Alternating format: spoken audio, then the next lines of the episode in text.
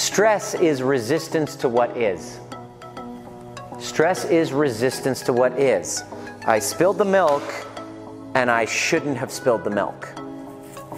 Instead of the milk spilled and I can process it and not resist it, which is the biggest difficult thing that we have to do is comparing our reality to a fantasy of what should be. The gap between what is and what should be is stress, is anxiety.